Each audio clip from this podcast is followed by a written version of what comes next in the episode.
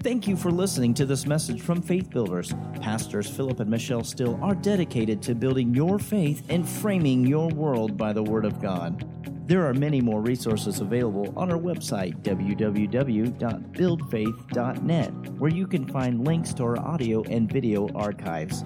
We also invite you to join us online for our live stream services. Remember to build your faith and frame your world by the Word of God.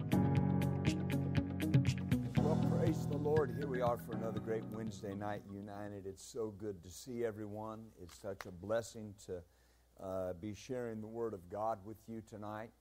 And uh, we're going to take some time tonight and get uh, back into this that we've been on, uh, that we've been teaching on uh, the subject of let us draw near. And uh, this, this just keeps expanding in my spirit.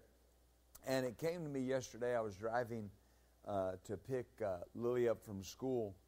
And uh, I just, it, it came to me that we are just, we are going to stay on this until we get it.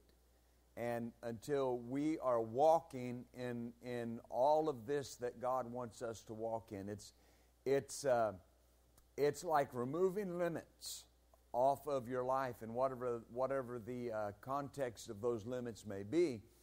And uh, every time you encounter them, you just have to push through them. All right? And uh, in Hebrews 10 and verse 22, the very first part of that verse, the uh, writer of Hebrews says, Let us draw near. And then he says, With a true heart, full assurance of faith, having our hearts sprinkled from an evil conscience, and our bodies washed with pure water. Well, we uh, started this some weeks ago, and we've been saying this that the word, the phrase draw near means to be near, to draw near, to worship.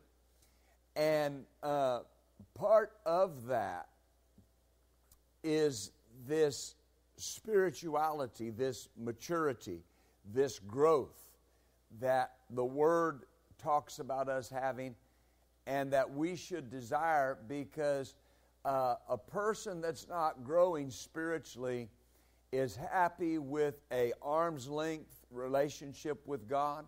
Uh, I'm saved. I'm uh, you know I'm on my way to heaven. But the person that wants to draw near, they're the person that's laying things aside. Uh, they're growing, they're maturing, they're progressing in their Christian walk. And we want to go over here to Romans chapter 12.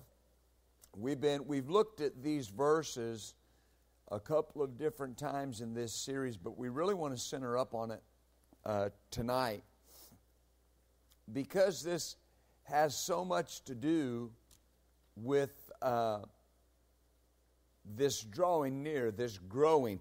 The, the object of the Christian life is progression it's uh, maturity, it's spiritual growth. And uh, when I come to understand that, uh, I remember the first time I heard a uh, minister say that. A friend of mine was preaching and he made that statement. And it just imprinted my spirit. It impacted me because, uh, you know, over and over again we see that in the scriptures. And uh, part of, we talked about Sunday morning part of that growth in Ephesians 4, to grow up into Him, has to do, uh, obviously, with our progression and our maturity. In Romans 12 and verse 1, Paul says, I beseech you, therefore, brethren, by the mercies of God, that you present your bodies a living sacrifice, holy and acceptable unto God, which is your reasonable service. And do not be conformed to this world, but be transformed by the renewing of your mind, that you may prove what is that good and acceptable and perfect will of God. So, Paul says, of course, here he says, uh, in light of the mercies of God, Present your bodies a living sacrifice, holy and acceptable unto God, which is your reasonable service. All right, very often when we talk about that and we say reasonable, we define it as well as just it's just the right thing to do. uh, or it's, it's rational, uh, or something that you do by reason. Well, it is.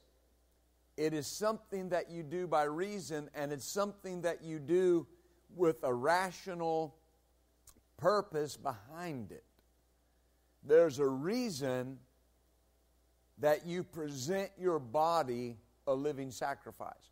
There's a purpose behind doing it. One definition of that is a service to God as, besit, as befits the reason, i.e., a spiritual sacrifice, not the offering of an irrational animal. All right, so when you present your body, it's saying as a living sacrifice, there's a reason behind you doing it. It's not like an irrational animal that has no reason for what they're doing. All right? We've all heard and, and seen the uh, illustration of this when maybe somebody in your life is acting a certain way and you'll say, that's just, they're, they're just irrational. There's no reason for them to be thinking that way. All right? Paul is saying here in these verses, there's a reason behind what you're doing. You're not just doing this for no reason. It's not just because it's the right thing to do or because it's appropriate. There's a reason behind it. See, presenting your body, he says, I beseech you. The word beseech, we've talked about it, means to beg or to entreat or to implore. And it's not the, the word beg like you think where you're just, uh, you know, begging, oh, please, oh, please, oh, please. Paul is beseeching. It's, it's a strong language. And he says, I beseech you, in light of the mercies of God, that you present your bodies a living sacrifice, wholly acceptable unto God, which is your reasonable or your rational service, or do this because there's a reason behind it. Understand that this is something that we cannot do without doing it on purpose. You cannot offer your body a living sacrifice without doing it on purpose. All right, if uh, I would say the large largest part of believers that you know if you were to go to them and ask them today, uh, so uh, what are you doing with your body today?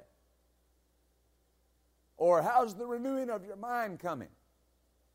They would look at you like, what, what are you talking about? Because a lot of believers don't think that way. And Paul says this is not something you can do without doing it on purpose. This is our thoughtful, now, notice the word thoughtful, rational worship to God. We are to worship God with our lifestyle. All right? The Wuest Bible says, place your bodies at the disposal of God, a sacrifice, a living one, a holy one, well pleasing in your rational, sacred service. And then he makes this statement rational in that this service is performed by the exercise of the mind. So, once again, it is something that you have to think about, it's something that you have to do on purpose. This doesn't just happen. You don't just present your body without thinking about it. You don't just present your body without having a purpose behind it. Hallelujah. See, that, that's, that's, I've, I've made this statement throughout this series that there are people that get saved, they get born again, their spirit's saved, and their salvation never affects any other part of their life except their spirit.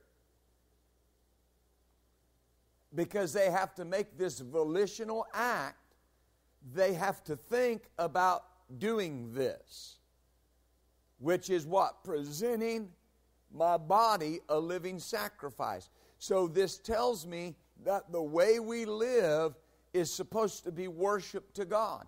The way that I live my life is my act of worship to God. And that it is acceptable to God when I live a holy lifestyle and offer my body a living sacrifice to God. Now, again, I talked at length in a, a couple messages ago about external holiness. And and uh, I can remember, and I was I was a, a, a, little boy. I can remember being involved in uh, and and and learning a lot about external holiness. All right, a, a lot of do's and don'ts. A lot of you can't wear this, you can't say this, you can't watch this, you can't go here, you can't do this.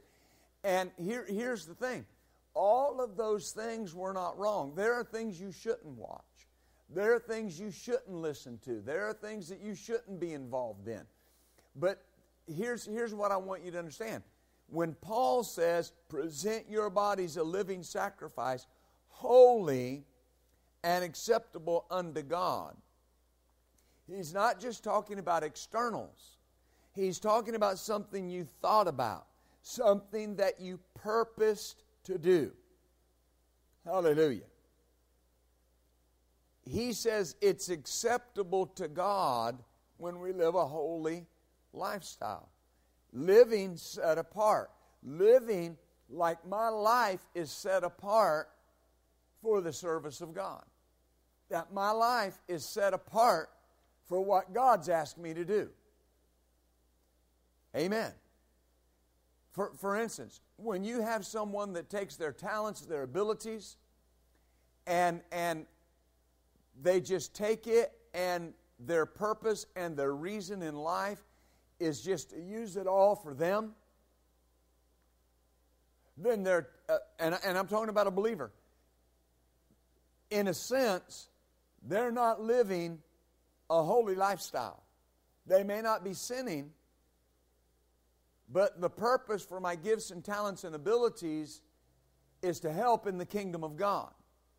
I may not work 100% in the church, and I may not receive my income from the church, talking about the local church, but there's something that I should be doing with those gifts and talents and abilities that God gave me to help the local church to help the body of Christ.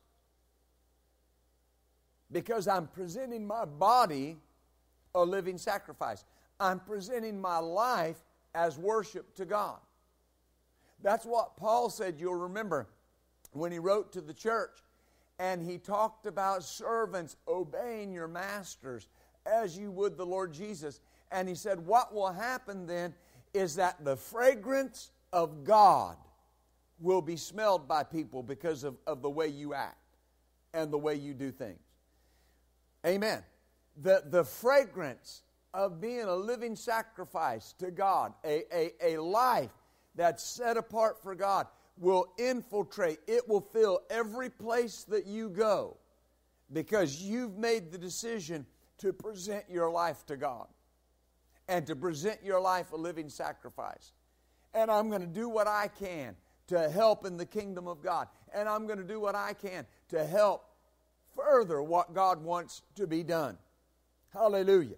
See, notice he says then in the last part of this verse, uh, the first part of verse 2, excuse me, and be not conformed to this world, but be transformed by the renewing of your mind, that you may prove what is that good and acceptable and perfect will of God. So notice this we are commanded as New Testament believers to do something with our minds. I'm commanded to do that. God requires that we do something with our minds, that we do something with our thinking. Now, we'll get deeper into this as we go, but God requires, God asks, God demands that we do something with our mind. All right? He says, Present your body a living sacrifice, wholly acceptable unto God, which is your reasonable service, and do not be conformed to this world. Some translation says, Do not be conformed any longer. Others say no longer to this world, but be transformed by the renewing of your mind. But the present imperative used here in the Greek tense means this stop being conformed. Stop it. All right? Stop being conformed and start being transformed. Now, think about this. Paul's writing to the Roman church, and he says in verse 1 I beseech you, therefore, brethren. So he's not writing to unbelievers. And we can gather, if we look at Paul's history and we look at the history in the New Testament, we can gather that these people were probably spirit filled. Because you remember when Paul went to the church, to, to the city of Ephesus, and he encountered certain brethren, the Bible says, disciples, and he talked to them, and he said, Have you received the Holy Ghost since you believed? And they said, We didn't know whether there be such thing as the Holy Ghost. He said, What baptism were you baptized under? They said, John's. He said, Well, let me help you. And he laid hands on them, and they were filled with the Holy Ghost and spoke with other tongues.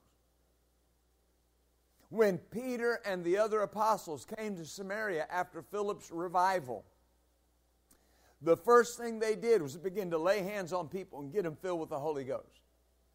So we can gather that these people had heard the gospel and were more than likely spirit filled. But yet, Paul still has to tell these saved, more than likely spirit filled believers present your bodies a living sacrifice and stop being conformed to this world and start being transformed. He had to tell believers stop being conformed and start being transformed. Hallelujah. Do you see that? Paul had to tell them to stop being conformed. They needed to do two things. They needed to do something with their bodies, and they needed to do something with their minds. They needed to do something with their bodies, and they needed to do something with their minds. You should say that out loud. They needed to do something with their bodies and they needed to do something with their minds. All right? I made this statement earlier. Many believers today do nothing. They're doing nothing with their bodies and their minds. See, this is maturity. This is maturity. Because I'm born again, I'm saved, I'm on my way to heaven, but now I need to live a life in my soul and in my body that's well pleasing to God. Right? So that entails I got to do something with my body and I've got to do something with my mind. You know, I liken it to this to this description that you know when when when uh, a person gets married according to Scripture now, their mind and their thoughts and their body are set apart for their spouse. Right? You can say it however you want. I'm no longer on the market. Uh, I'm no longer uh, available. Right? Because I'm married. I, I belong to one woman. But here's the thing there are marriages that get in trouble because they, they are married, they belong to each other, but one of the other spouses may not be faithful in their mind. You understand? When, when, when you get married, not only are you married physically, bodily, the Bible says you became one. And, and so I've got to keep my thinking right. If I'm going to have a successful marriage, I got to think right. Because my actions will follow my thinking. And if I'm not thinking right, if I'm allowing my mind to be loose, if, if I'm allowing myself to think whatever I comes into my mind, my actions will follow that. Hallelujah.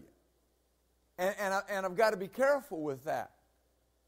And Paul says that you've got to do something with your body and your minds.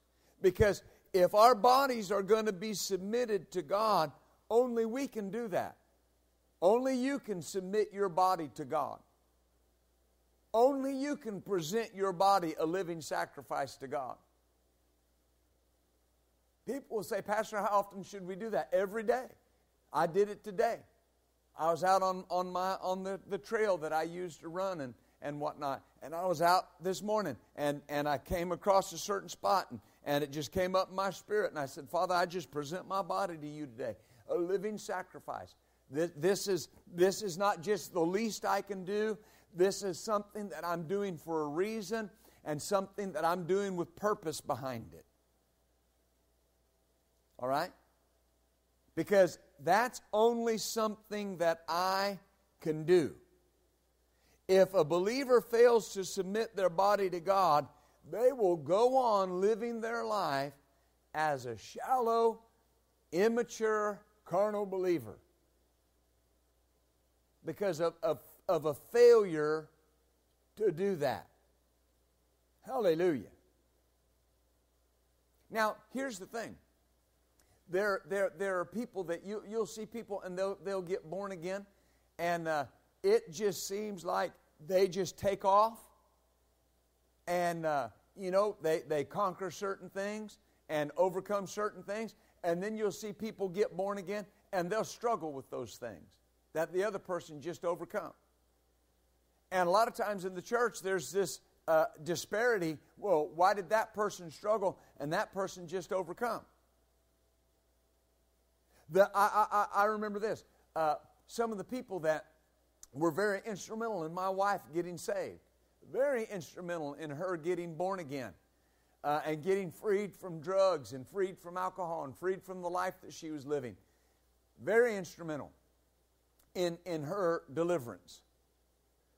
Though those same people struggled, uh, kept right on smoking, and uh, end up getting a divorce. But my wife walked away from that drug addiction of ever how many years it was and never went back. And one day she decided to quit smoking and she just did it and never went back. Amen. Her, her and I will soon be celebrating 28 years of marriage. And, and she's stuck with me till Jesus comes or I leave this earth. But here, here's the point that I'm making.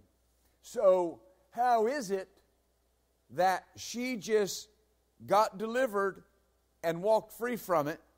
It wasn't that there wasn't challenges, it wasn't that there wasn't opportunities. And, and then you have other people that, that were very instrumental in her freedom and yet they're struggling with things in the flesh and end up having problems.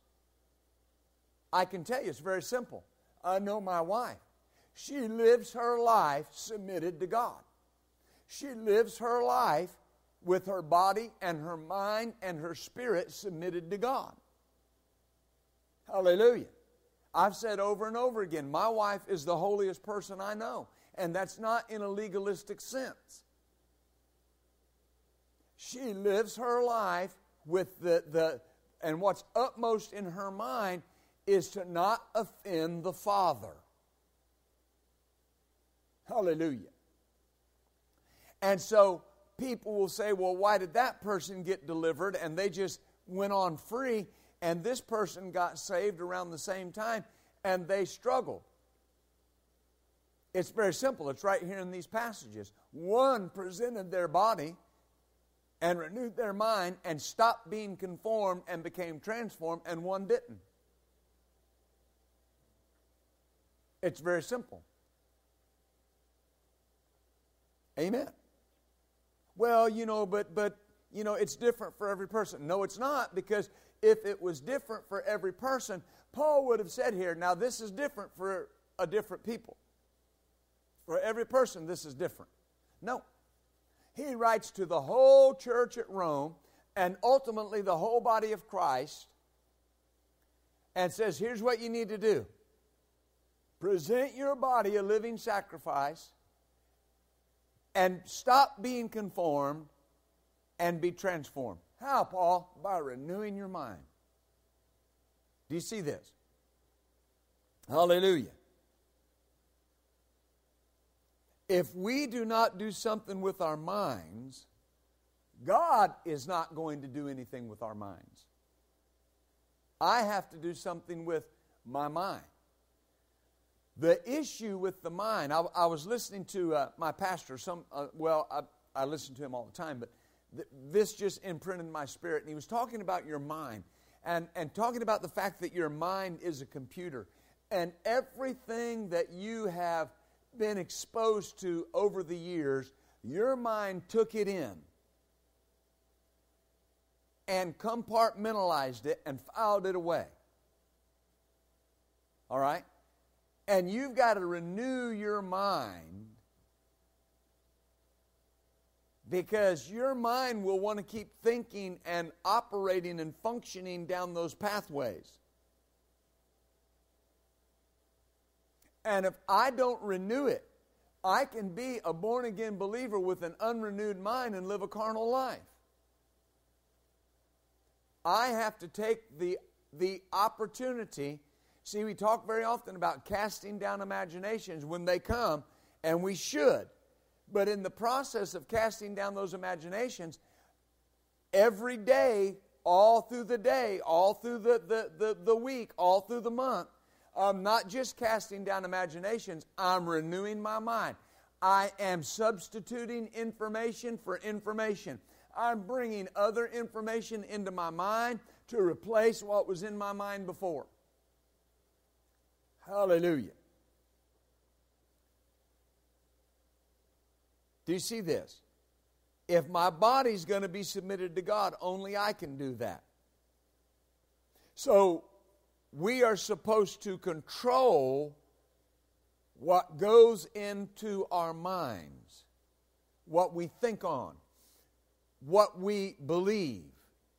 And I've got to control that. I've got to control what I think on. And, and, and I'm not going to take time talking about all the ways to do that. But obviously, you know what you hear and what you see. That's, that's one of the main ways that you control what goes into your mind. Hallelujah. What we believe, I've got to control that. Because the word renewing means a renewal or a renovation, a complete change for the better in the believer's mental process. All right? A renewal, a renovation. This is so important because to renovate, to renew, not fix up, not paint, Hallelujah. I worked for a man one time that had uh, rental houses. And uh, people would move out, and you know, people treat rental houses worse than they do a dog.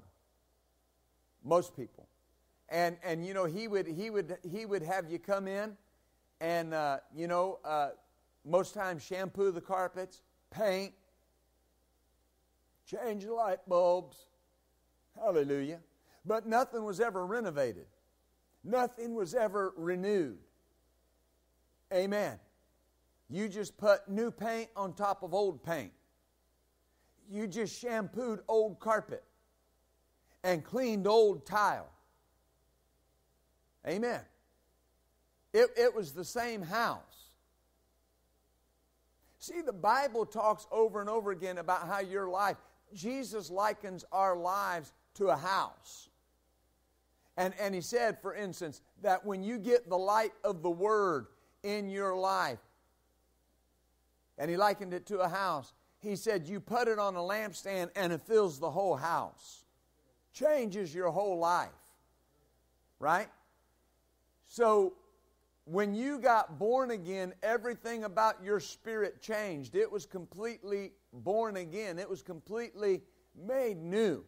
And then he goes, Now we've got to start the process of renewal and renovation in your mind. In other words, I don't want you to just be fixed up, I want you to be renovated. Well, you know, when you renovate a home, you don't go in and just shampoo the same carpet and paint the same, put new paint on old paint. When you renovate a home, you go in and you take up the old carpet. You probably put up new sheetrock. You tear down some walls. You make room. You're renovating. You're renewing that home. You're restoring that home.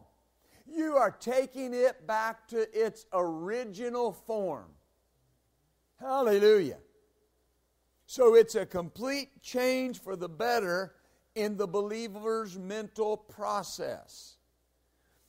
This is not only when we get saved, this is an ongoing process.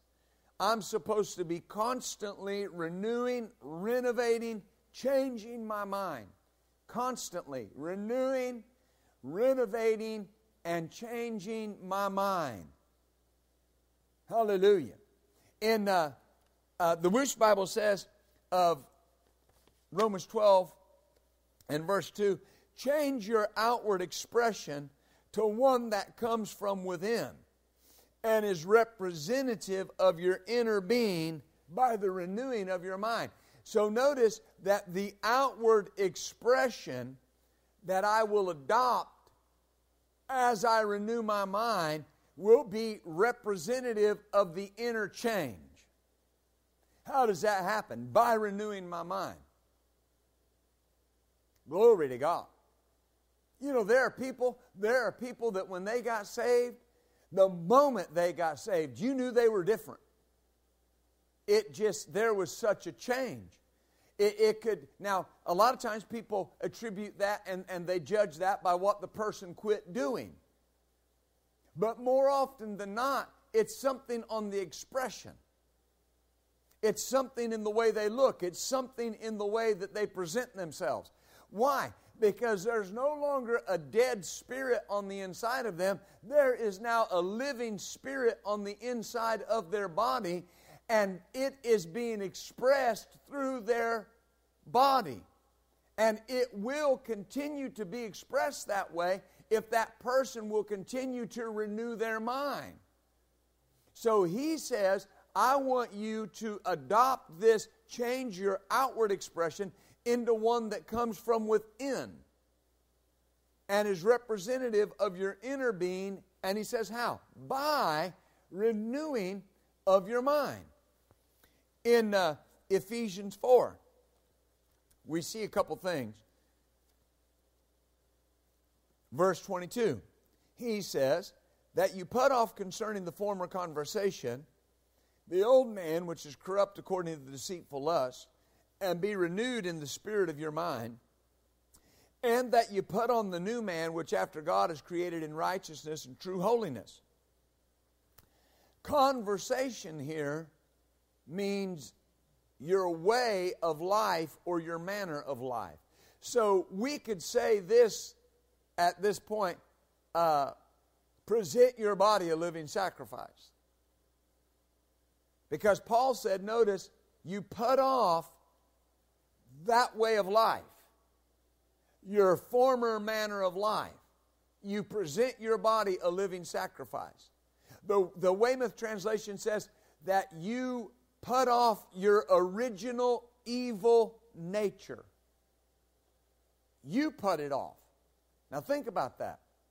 So God doesn't put it off, I put it off. That's my responsibility. I put that off. I make the choice not to do that. Amen.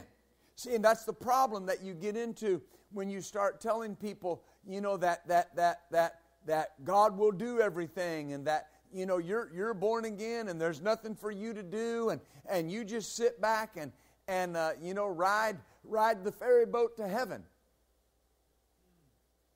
That's not how it works. Right? Because as, as long as I have been saved, I have come to, to figure something out. We'll talk more about that in a moment. I have come to figure something out that I have to, on a regular basis, present my body a living sacrifice and continue in the renewing of my mind. And Paul says here to the Ephesian church, he says, put off your original evil nature. That's my responsibility. Then in James 1 and uh, verse 21, we've looked at this a couple times during this series, but it's important that we, we go back and look at this. James 1 and 21. Wherefore lay apart all filthiness and superfluity of naughtiness, and receive with meekness the engrafted word which is able to save your souls. Now, notice he's writing again to believers. Verse 2 says, My brethren. He's writing to believers. And he says, Lay apart. And he talks about filthiness, moral dirtiness, superfluity of naughtiness, overflow of wickedness. All right? So again, we could say, James is saying, present your body a living sacrifice. Because he tells these believers, notice, that they have to do something with their body to stay holy and separated before God. See, it's not just an external holiness, it's, it's, it's what they were doing. He's saying if you want to stay holy and separated, there's some things you got to put off. There's some things you got to stay away from. All right? And they were born again, but in one sense of the word, their souls weren't saved. Their souls weren't born again. I've told you the story of the friend that I had, uh, and I loved this man dearly. Uh, well, I say loved. I still love him. He's in heaven. But uh, uh, he and I would have this discussion. And we weren't arguing, but we would have this discussion. He pastored uh, for a number of years. And, you know, he would have people that would just, you know, for lack of a better term, wig out or, or whatever, or just go weird. And go, you know, they'd been coming to church for a while, and, and he would have leaders and, and different people. And we've all had those instances, but that would just go and, and do something so carnal or something you know, even sinful. And he would say, he would just shake his head and say, Philip, are those people born again? Well, here, here's the point. Yeah, they were, most of them, but they were carnal because they didn't put that off. You, you, you've got to understand the weight of what we're saying here. There are things that God desires for every believer to walk in and every believer to access and every believer to have in their lives. And but unless that believer is ready to do something with their body and their mind, not only will they not, and if I say, I, I want to say this right, not only will they not qualify, they won't qualify because they're not maturing. They're not growing. Amen. You know, one of the worst things that you can do for a child is promote them to the next grade when they have not passed the previous grade. It's the worst thing you can do. Because, because you're ensuring their failure in the previous grade. Why? Because the curriculum in the first grade sets you up for the curriculum in the second grade. Right? And if, if you don't grasp the first grade, you will never grasp the second grade. And if you encounter someone that lets you skate by in the second grade and promotes you when you didn't qualify, now you're in the third grade and you don't know what you learned in the first or the second grade. And that's why you have certain states throughout the United States that are very low on the educational scale. And the reason is, is they put no pressure on people to perform and to renew their mind, right? Amen. And so then you've got people graduating classes and being promoted, and, and by the time they graduate high school, they can barely read and barely write their name, but yet they passed them. See, there's things that that person will not qualify for. They may have a high school diploma, but then when they put them on a test to find out what they know, it'll become very clear that somebody gave them a pass. And what will they end up doing? You don't qualify for this job because we need you to have certain attributes and certain abilities, amen, that you didn't learn. And so the problem with carnality is that it keeps you immature. It keeps you from functioning everywhere that God wants you to be able to function. It's, it's, it's another illustration is this is uh, I've never been a big fan of mathematics. All right, I've never been a fan of, of math. Uh, you know, I mean, I, I can, the Lord's helped me over the years, and uh, I'm, I'm pretty good with numbers. But uh, uh, here's the thing if you don't learn 2 plus 2 equals 4, you'll never be able to deduce x plus y equals whatever. If you can't understand 2 plus 2 equals 4, you can never understand the square root of 4. Hallelujah. Right? Because they all build on each other. The elementary things, these are the elementary things. These are, these are the everyday heavy lifting that we do. Present my body and renew my mind. Hallelujah. Becoming a new creature and having our sins forgiven is not the saving of the soul, it's the saving of our spirit, not the saving of the soul. Because, and I'm not going to take time with this, but we are a spirit, we possess a soul, and we live in a body. We reside in a body. So my spirit is the part of me that's like God. It, it, my spirit is that part of me that was born again. But according to the Word, according to what James says, my soul still needs to be saved. My soul still needs to be renewed. My soul still needs to be restored. Remember, David said of the Lord, He said, You restore my soul. A soul is something that you possess. Hallelujah. Uh, your soul, according to Jesus, is something that can be lost. Well, if it's something that can be lost, it's something that you possess. Notice this. So, the saving of the soul my mind, my will, my emotions. Paul deals with it in Romans 12, 1 and 2. The, the, the, the, the, the thinking, be renewed. Stop being conformed to this world. Start being transformed. Oh, glory. Do you see this? The key to this salvation of the soul, hear me, is the Word.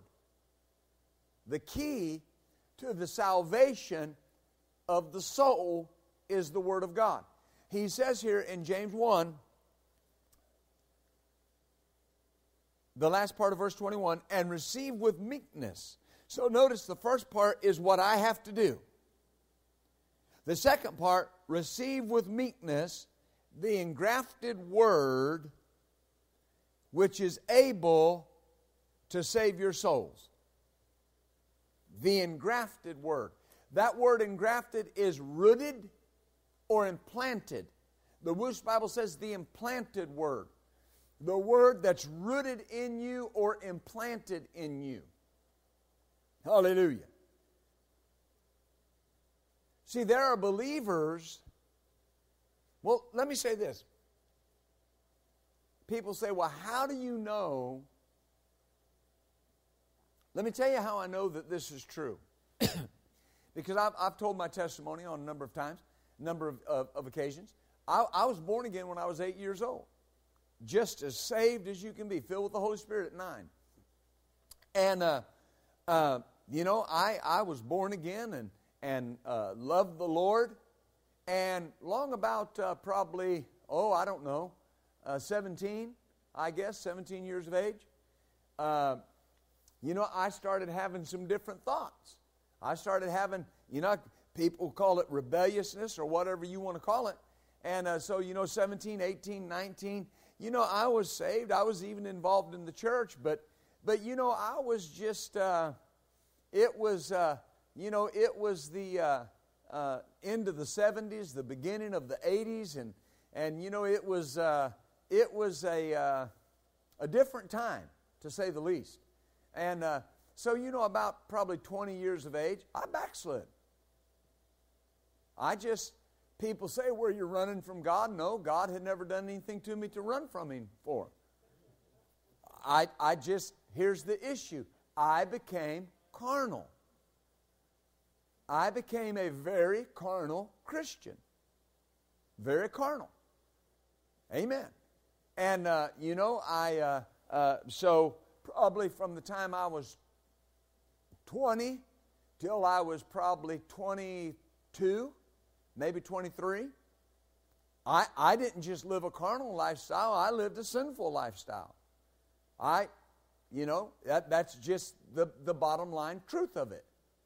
And, uh, you know, I, I, I sang with a, a, country group, sang in the bars, and, and didn't just sing in the bars. I went to the bars, and, and I mean, so I know that lifestyle. Now, number one, I wasn't there very long. Thank God it didn't take me very long to, I'm like the prodigal son. It didn't take me very long to lose everything. Not very long at all, just a matter of years. My life was over. Hallelujah. And I can get into that at another time. But it almost cost me my life. Uh, very close to costing me my life. Amen. Two, two men tried to kill me.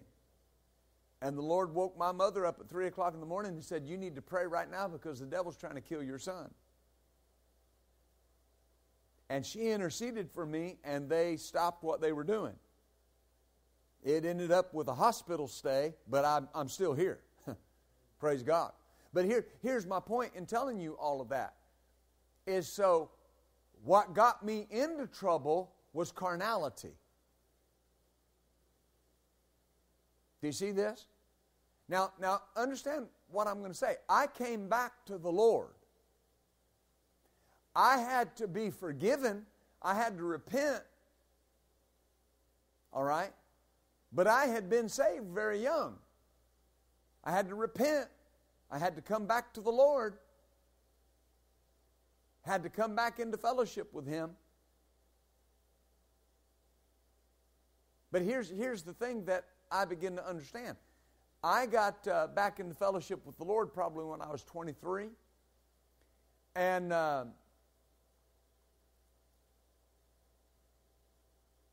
but the problem was my mind wasn't renewed. I still had wrong thoughts. And when I say wrong thoughts, I don't just mean sinful thoughts. I mean, I thought wrong about the church. I thought wrong about the things of the church. My mind wasn't renewed. Hallelujah. So, consequently, I was saved. I was back in fellowship with God, but my soul wasn't saved. I, my mind wasn't renewed. And so the church didn't mean to me what it should have meant. The call of God didn't mean to me what it should have meant. I was just glad that I was saved and not going to hell. Amen.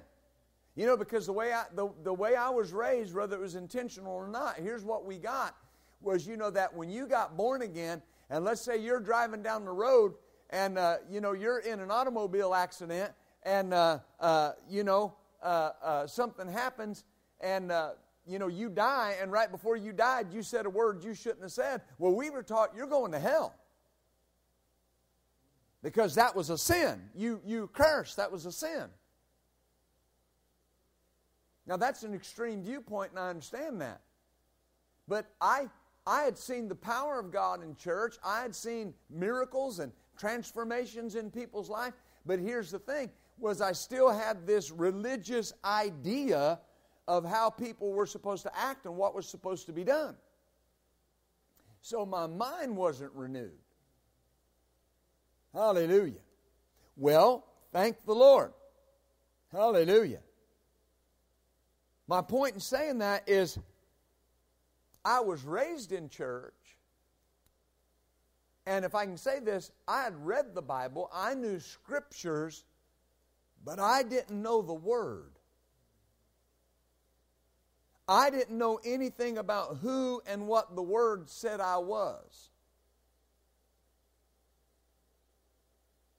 I knew nothing about that. I went to church my whole life, and I don't know that I can ever tell you that I heard a sermon on being the righteousness of God in Christ or new creatures in Christ. I don't know that I ever heard a sermon on renewing your mind or presenting your body a living sacrifice. If I did, I was asleep. But I don't know that I ever heard that. Hallelujah. But thank God that there, there come a time when Pastor Michelle and I, after we were married, we begin to understand we got to get a hold of the Word of God. At least I did. And what I mean by that is, is she was brought into salvation under the Word. And I got a hold of a tape series by Brother Copeland, and I started digging into the Word of God. And I started seeing things that to me were absolutely mind blowing. I am the righteousness of God in Christ. I'm righteous. I begin to see that in the Word. He made him to be sin for us that knew no sin, so that we might be made the righteousness of God in Christ. That I might not be that I might be found in him, not having my own righteousness, which is of the law, but the righteousness which is by faith in Jesus Christ. Man, I begin to see those things. And what began to happen? I started seeing myself as righteous,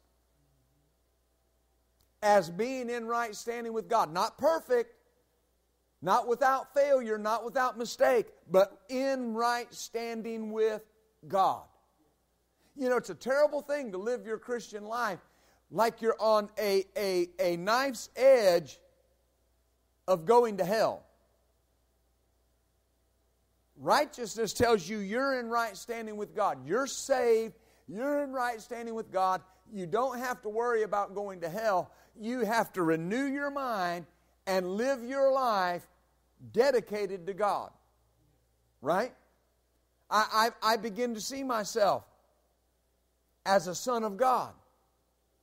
The, the, the first time I thought about that, that I am a son of God, not a stepson of God, not not uh, uh, somebody that God felt sorry for and let in his family. I am a son of God. My name is in God's family tree. And that He loves me as much as He loves Jesus. Man, the first time I, I heard that and saw that and read that in the Bible, I had, to, I had to say that by faith. I had to say that in fear and trembling. Amen. Do you see this? Hallelujah. I had to learn these things. I had to learn that it was God's will for me to prosper. But, but now watch. Where am I learning all these things from? The Word. I'm learning it from the Word. There are believers that go to church every week and never learn anything from the Word. They don't learn from the Word. They go and they hear a sermon, but they don't learn anything from the Word. James said, The way to save your soul, restore your mind, renew your mind, is to receive the Word. Hallelujah. Do you see that?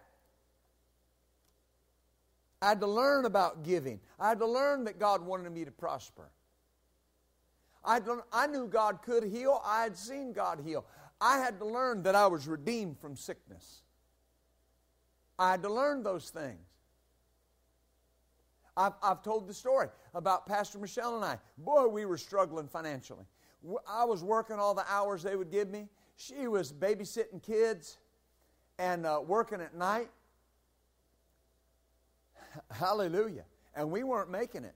Living in a rinky dink apartment, not making it. And I took my Bible and got honest with God and took it to Malachi 3 and said, That's not working for me. And the Lord said, The reason it's not working for you is you don't do it consistently.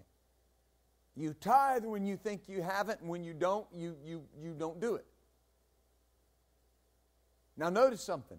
God had to teach me that. I had to renew my mind that God is honored first. Right? And that's where it started. It started with us eking out the tithe. No, no offering, the tithe. That's all I could afford to give in the beginning. Understand, I was I, didn't go to a church like you go to. You understand? I, I was not taught the principles of prosperity. I was having to learn this on my own. And so I did not know that I had to take a step of faith and do more. But I did know I saw in the Word, and the Lord had spoke to me in my spirit that I needed to tithe. And so I started squeaking out that tithe. I mean, it would be right at 10%. I mean, not 10 and a half, not 10 and a quarter, or 10 and a third, 10% because I need every other thing. I've got three kids that need shoes and clothes and they're growing, they need to eat. Amen. Right? But I'm in the Word. And the next thing you know, I get a hold of a series by a minister called 10 Golden Keys to Prosperity. Whew! And I saw the tithe, and I saw giving, and I saw sowing seed. And I saw that every time I sowed my seed, I was, I was dispossessing the enemy of that land he was holding.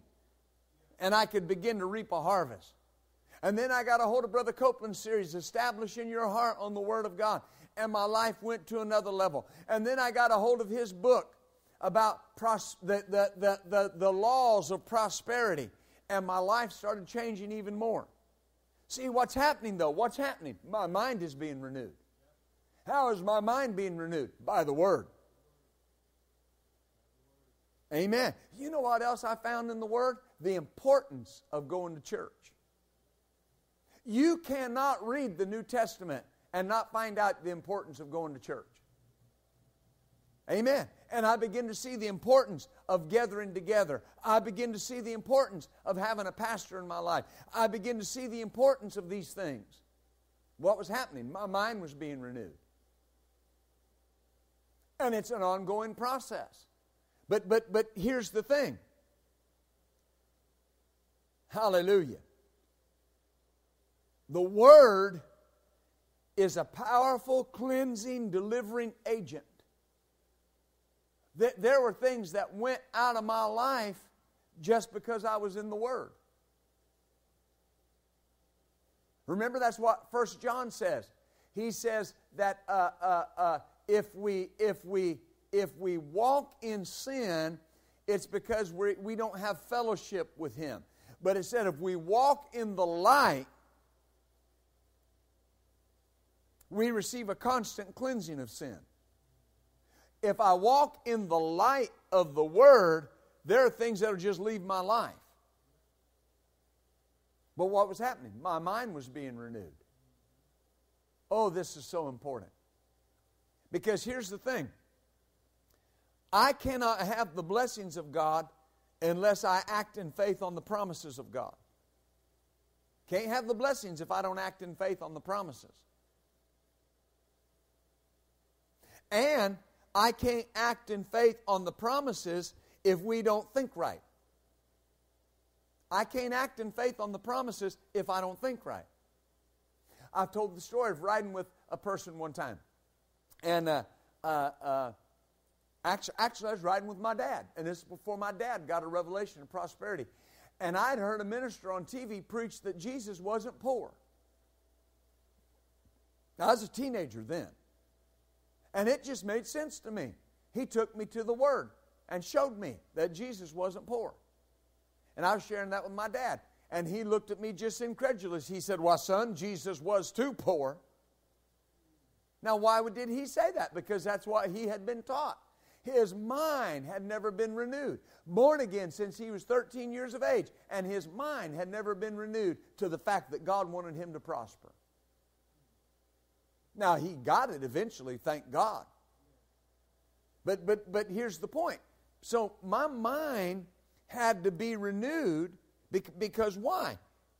I couldn't act in faith if I didn't think right. If I didn't think it was God, that, that's why you've got a multitude of believers that go through their life believing they're just old sinners saved by grace. And so something comes up and they miss the mark or they fail, and instead of getting in the Word to find out how to overcome that, they say, Well, what do you expect? We're just sinners saved by grace. And then you've got another group of, of, believers that they, they talk about the flesh all the time. They're always trying to defeat the flesh, defeat the flesh, defeat the flesh. It's the flesh. The flesh did it. Yeah, I sinned, but it was the flesh. Yeah, I did this, but it was the flesh. Well, the Bible says I can mortify the deeds of the body that I can renew my mind. So, see, neither one of those arguments are valid once you get into the Word of God.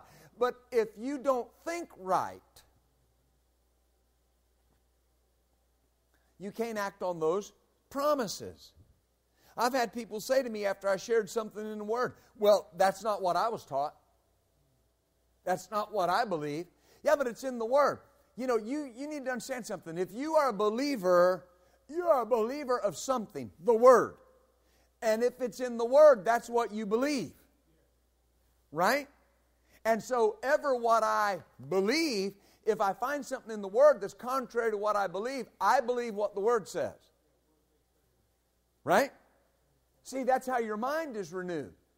I shared one time in a class about being born again, that if you believe in your heart and confess with your mouth, you'll be saved, you'll be born again.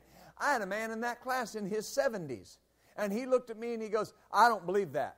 And I said, Well, it's in the Word. He said, Well, that wasn't what I was taught in my church. We never heard nothing about no being born again. Well, see, it doesn't change what's in the Word. So here's a man that had went to church ever how long he had went. He's in his 70s, and his mind is not renewed to the fact that he can be born again. This is so important. Our thinking can mess our believing up. My thinking can mess my believing up. You know, we'll hear different stories. I've shared some stories tonight. My pastor told the story one time how the Lord told him, He said, uh, I, I need you to go buy the most expensive suit you can find. And he said at the time, of course, the most expensive suit in the city was a Hart, Schaffner, and Marx suit. And they're still pretty expensive. But he said it was the most expensive suit. And back then it was probably around between three and five hundred dollars. You know, three hundred dollar suit used to be an expensive suit. My dad, years ago, late 60s, early 70s, he'd be, he'd be preaching and he would say, You know, uh, you, you can walk in here in a $300 suit. And well, see, that was a big, that was big money then. $300 suit. Well, you remember Pastor said, he said, well, Lord, why, why should I go buy a suit like that? He said, I, I can go down to the discount mart and get uh, uh, three suits for that much money, double knit, right? And the Lord said, because if you can't pay full price for a suit, you can't build a building debt free. If you can't build a building debt free, you can't take a city. And if you can't take a city, why do I need you? That wasn't God being ugly to my pastor, that was God helping my pastor renew his mind. Remember what else the Lord told him? When you go in to order off of a menu, you don't order you don't order food, you order price. You order off the left side of the menu. And you always order the cheapest thing. I'm not telling you anything he hadn't said publicly in this church. What was God doing? Renewing his mind. Hallelujah. He's, he's done that to all of us. The Lord told me one time, He said, Your ministry, your life will never outgrow you. Your life will never go any further than you go. And you will never go any further than your thinking goes. That's just the bottom line. Because wherever you go, you're there. And so, our thinking can mess our believing up. If your mindset about prosperity is, well, I really don't need that much, well, then you're not going to believe for that much, and then you're going to be limited not only on what you can uh, uh, achieve, but you will be limited into how you can help others and help the kingdom. Right? There used to be a term that people used, and I, and I really liked it. Uh, I want to be a money missionary. Right? I want, I want to be so blessed that I can give money to help people do things. A money missionary. Right? Now, if you're thinking right, that's in the Bible, that's scriptural. But if I'm only thinking my four and no more, Lord, bless me and my wife, my son Jim, and his wife, us four and no more.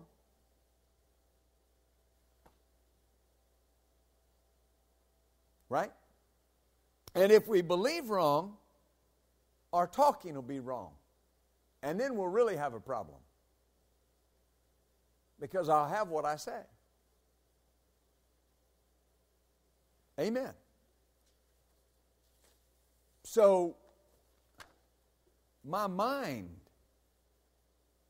was not renewed. And you know, the thing is, is you'll constantly run into these things. I saw something not too long ago and I thought, Lord, I need to renew my mind in that area. People say, well, don't that embarrass you? No, heavens no. We're all growing. My mind needs to be renewed there. Just because you need to renew your mind about something doesn't mean that you are necessarily sinning. It just, it just means there's somewhere you're not accessing. Hallelujah.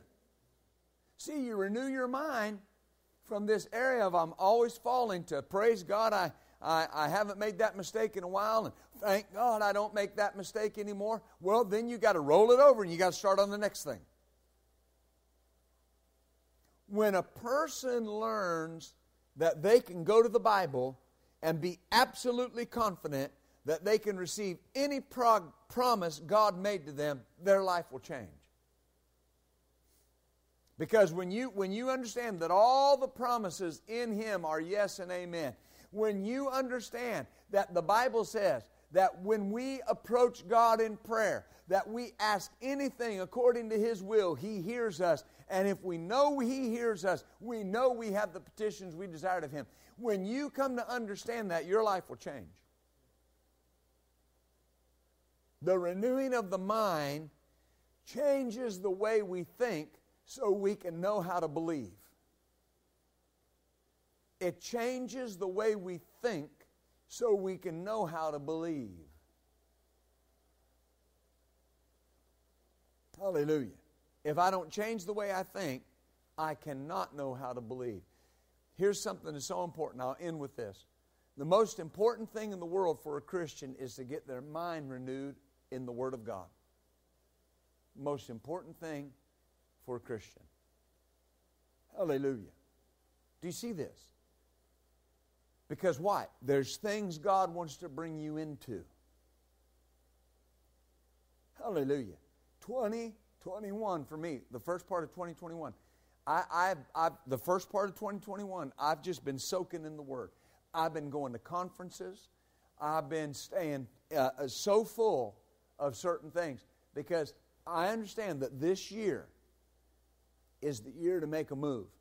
And, and when I say that, understand what I mean by that. We're going to make a move in some fashion, whether it's physical, a building, or, or what. I, God hadn't showed me everything. But I, I'll say that even for you. It's the year to make a move. It's the year to move forward financially.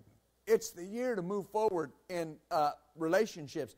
It's the year to move forward into things that God wants you to move forward into. But what it will require is renewing your mind. I can not only move into that, I should move into that, and God wants me to move into that. Hallelujah. That's so important. Amen. Hallelujah. We'll stand up, everyone. Praise.